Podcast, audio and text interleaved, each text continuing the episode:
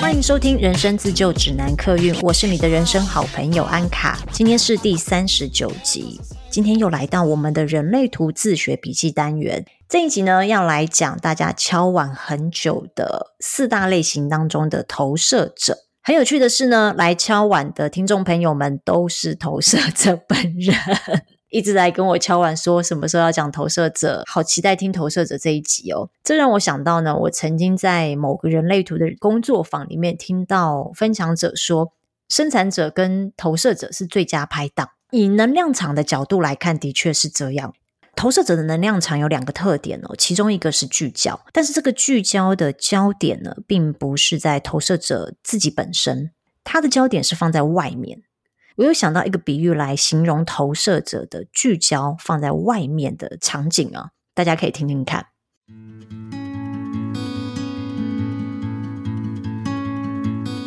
大家应该都有看过射箭这个运动吧？哈，射箭手呢，把身上分配到的那些箭，然后一根一根的很努力的射向箭靶。比如说比赛的一回合要射出十支箭，最后呢，应该十支箭都会在同一个箭靶上面。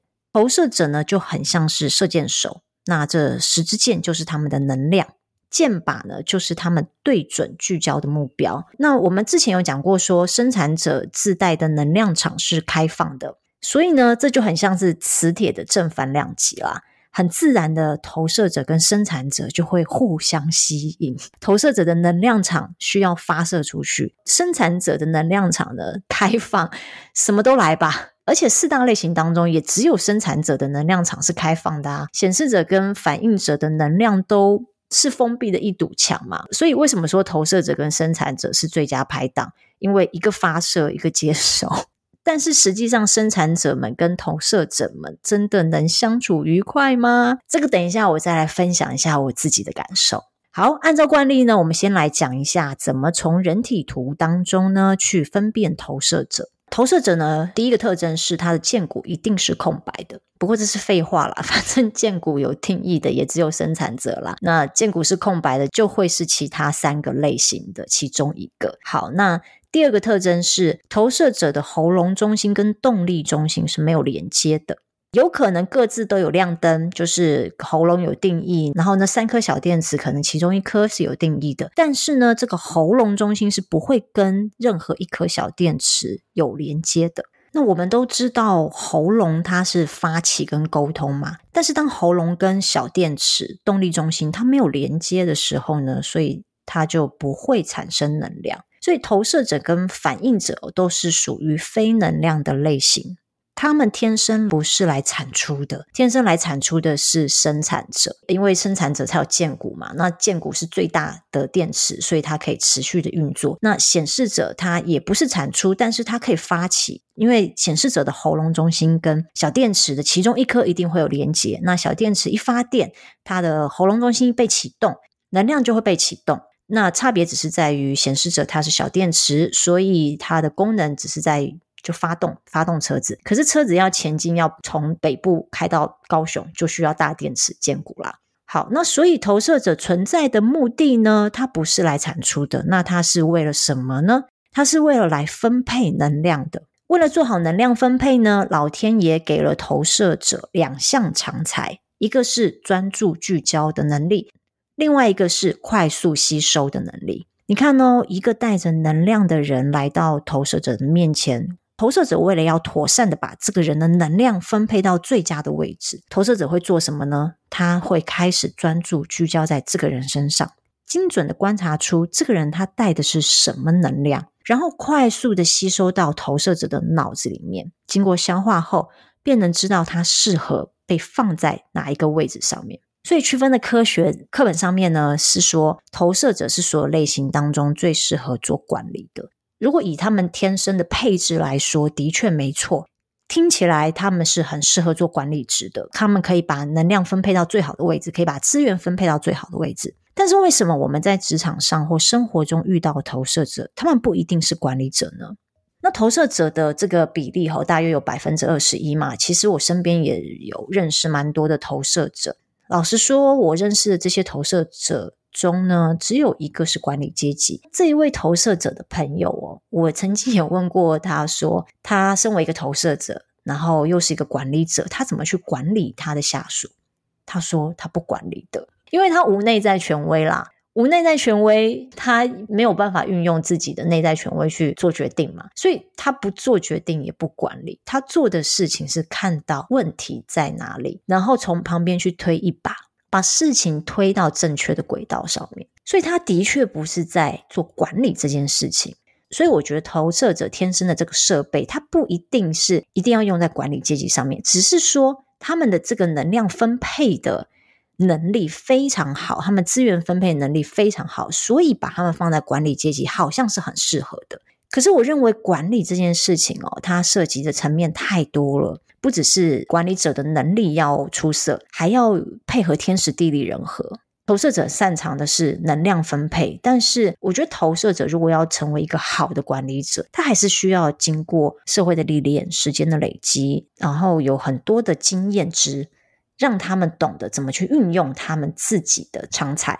说他们最适合做管理者，不如说他们适合从事任何需要精准的观察出真相，并且快速做好后续安排准备的工作。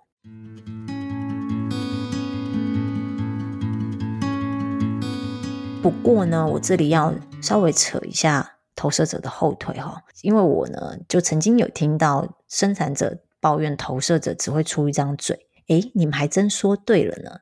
投射者天生的设计就不是来做事情的嘛，要做事情就给生产者做呀。他们又没有荐骨这颗大电池。那有些投射者他虽然有小电池，但是小电池并没有跟喉咙有接通啊。有些投射者甚至是喉咙以下全部空白的。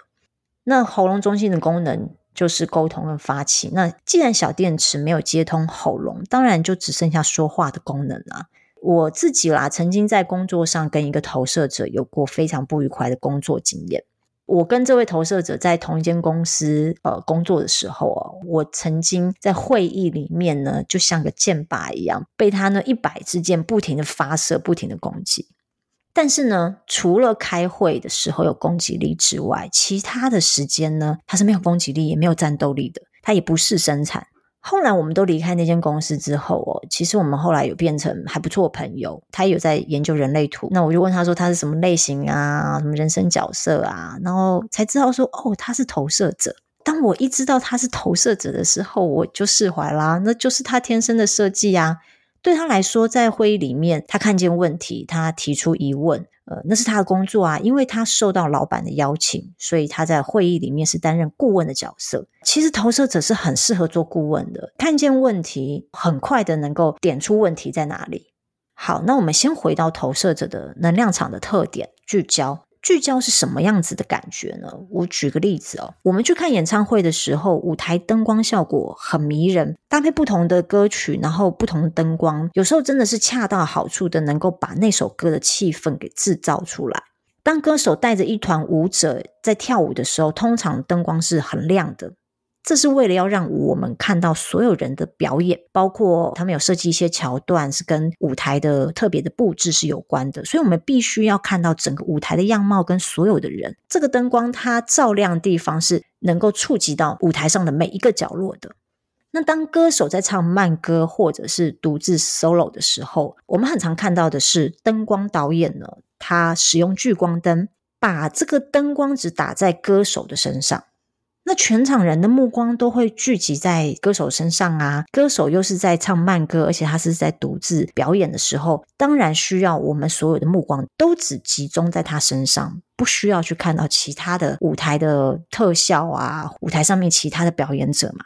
这个优点就是呢，能够帮助我们很利落、很果决的把焦点放在某一个点或者是某一个范围。那因为非常的聚焦，所以有利于我们可以快速的观察，并且帮助我们能够很专心的 focus 在这一个歌手上面。当然有优点就有缺点嘛，缺点就是呢，被聚光灯直射的人可能会感到很不舒服。还有以观者来说哦，如果你只注意到舞台上的歌手，这个时候如果突然旁边有些什么变化，不会有人看到。以上例子呢，就是给大家一个概念，大概可以知道说，投射者的能量场聚焦是一个什么样子的感觉。当投射者专注在做一件事情，或者是他把焦点放在一个人身上的时候，他是不会注意到周围环境有什么变化，他也无暇分心去关注除了他关注的这个对象以外的人。有时候我们心灵受挫，很需要被关注的时候，不妨找个投射者的朋友来聊聊天，他会让你觉得哇，我所有的心思意念都在你的身上，你会觉得倍感尊荣。需要修复心灵的时候，可以找一下投射者哦。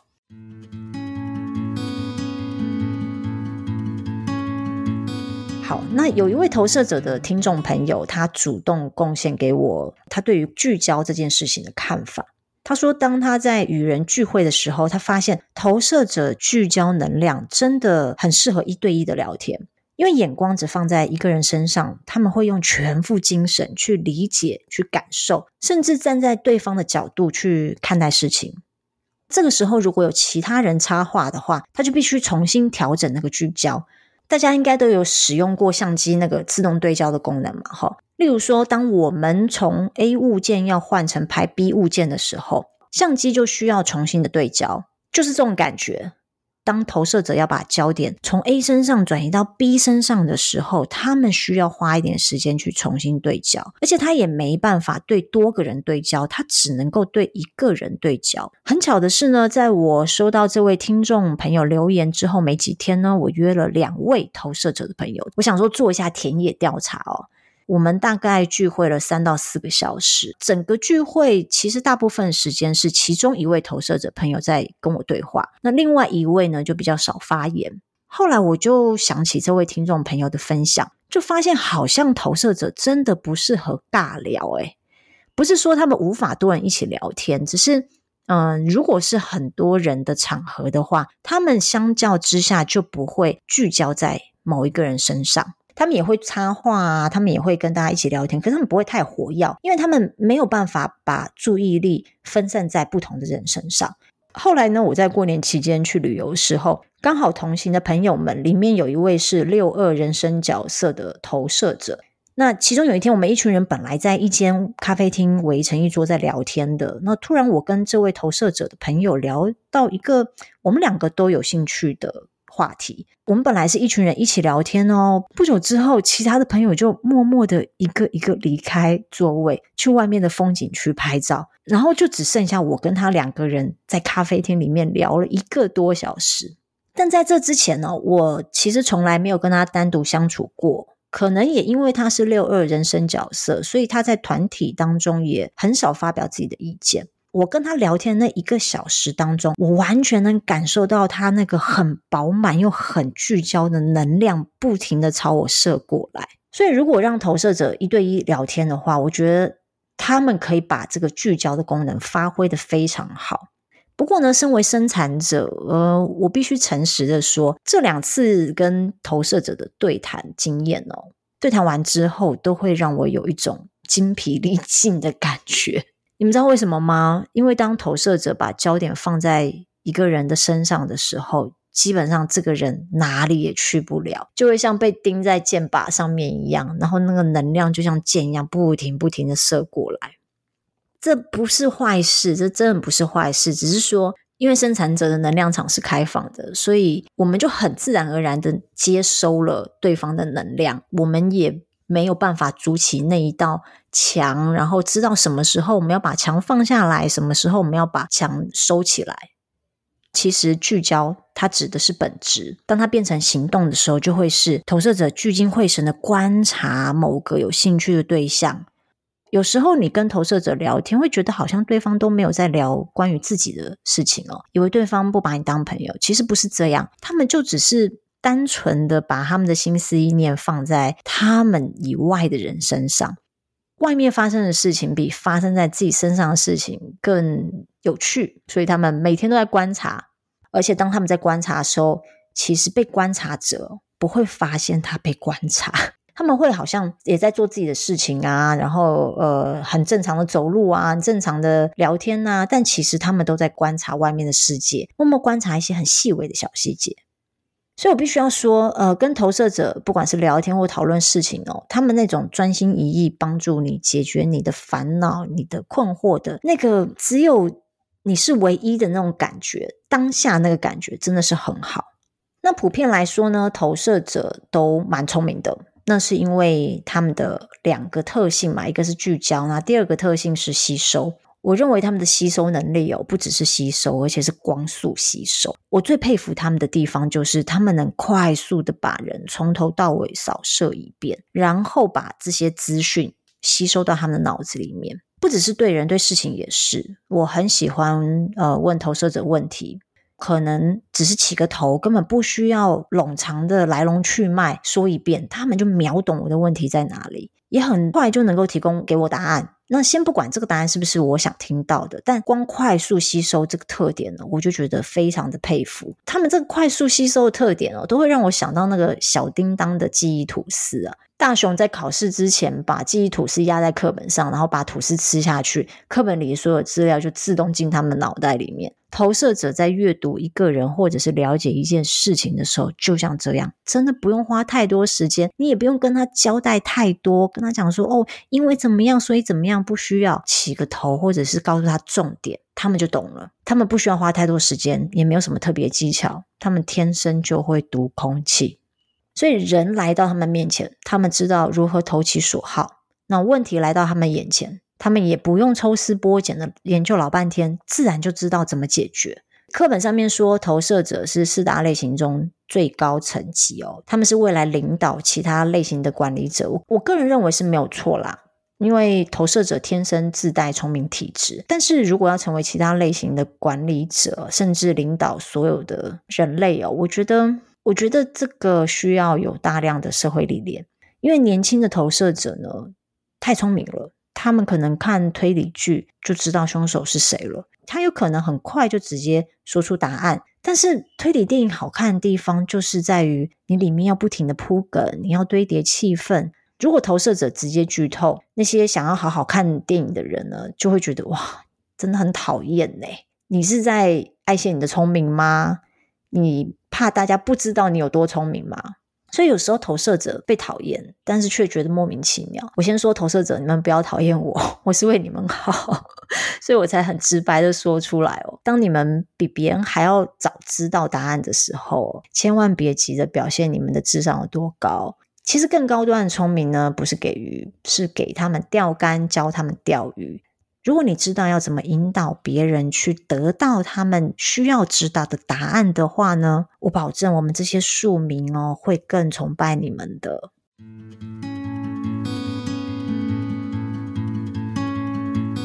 那我知道呢，投射者呢很容易被人家说哦下指导棋，就是为什么你要来指导别人怎么做，但是你自己却不会做。当我知道投射者的这个天生的设计之后，我觉得。我觉得我可以理解为什么他们会表现出来一副好像在下指导棋的感觉。其实他们也只是就是很快的就能够看到问题在哪里，跟很快的就知道要怎么解决问题。他们也只是为我们好，希望我们能够不要走太多的冤枉路，因为答案已经很明显的摆在眼前了嘛。所以他当然希望能够很快速给你答案，然后你就不需要中间经历那么多折磨、跌倒什么之类的。我可以理解他们的初衷，所以我觉得投射者可以学习一件事情哦，就是学习如何引导。其实引导这件事情，我觉得很不容易。我自己也还在路上，在学习这件事情。我觉得我可以理解投射者有苦说不出的那个感觉哦，因为我自己有二三四三这条通道。那二三四三这条通道就是洞见通道。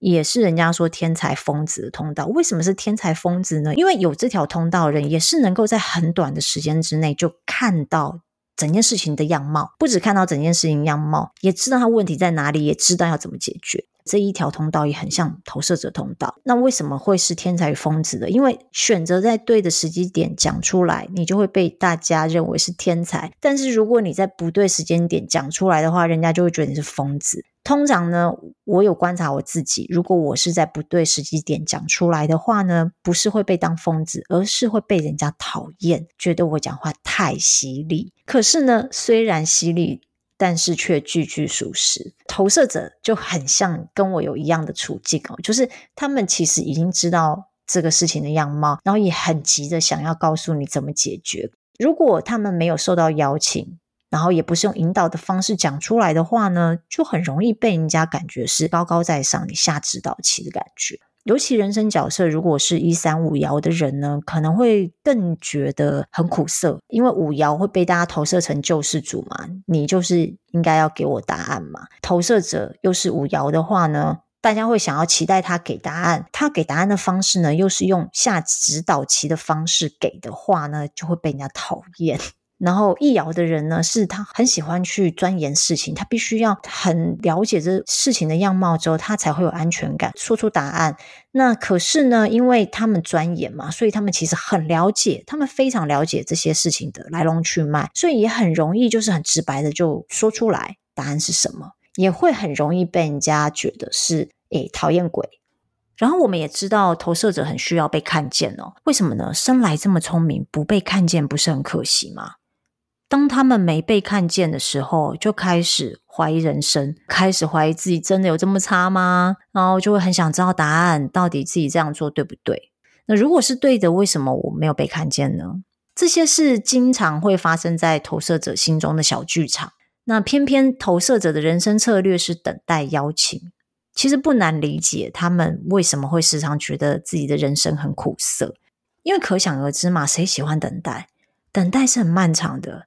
而且你也不知道你等待有没有尽头，是不是你等待了，你就会得到你想要的？是不是你等待了，你就会被看见？而且等待的这个时间要多长，没有人知道。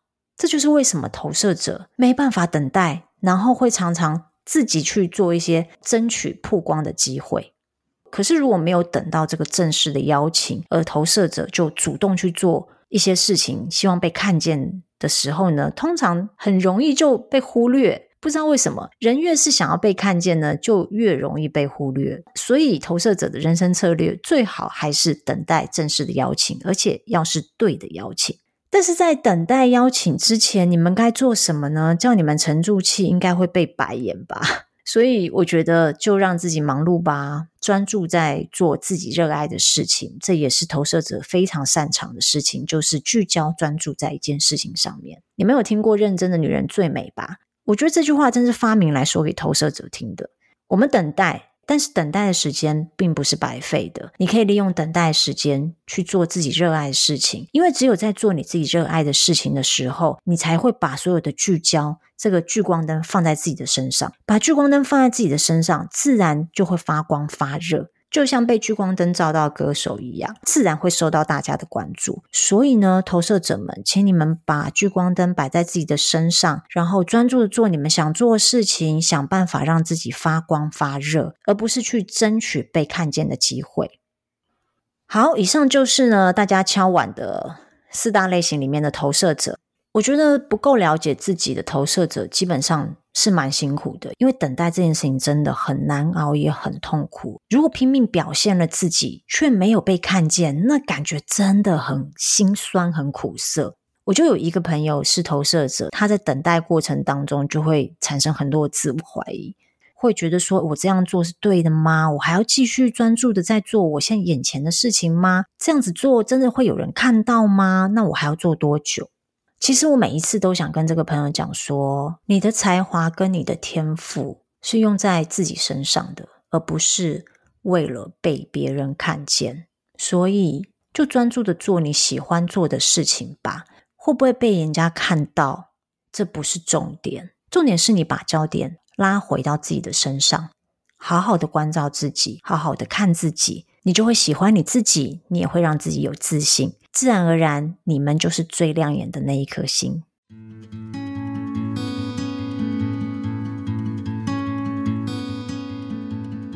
以上就是我对投射者的分享。如果你是投射者，或者是你对人类图也有兴趣，想了解更多关于人类图要怎么入门，要怎么看懂你自己的图的话，欢迎你持续收听我的频道，然后也可以加我的 IG，我也会在 IG 上面分享一些。我用人类图来做日常观察的心得。我的频道也会放在 YouTube 上面，如果你习惯用 YouTube 收听的话，也可以去订阅我的 YouTube。好，今天的节目就到这边了，我们下次见，拜拜。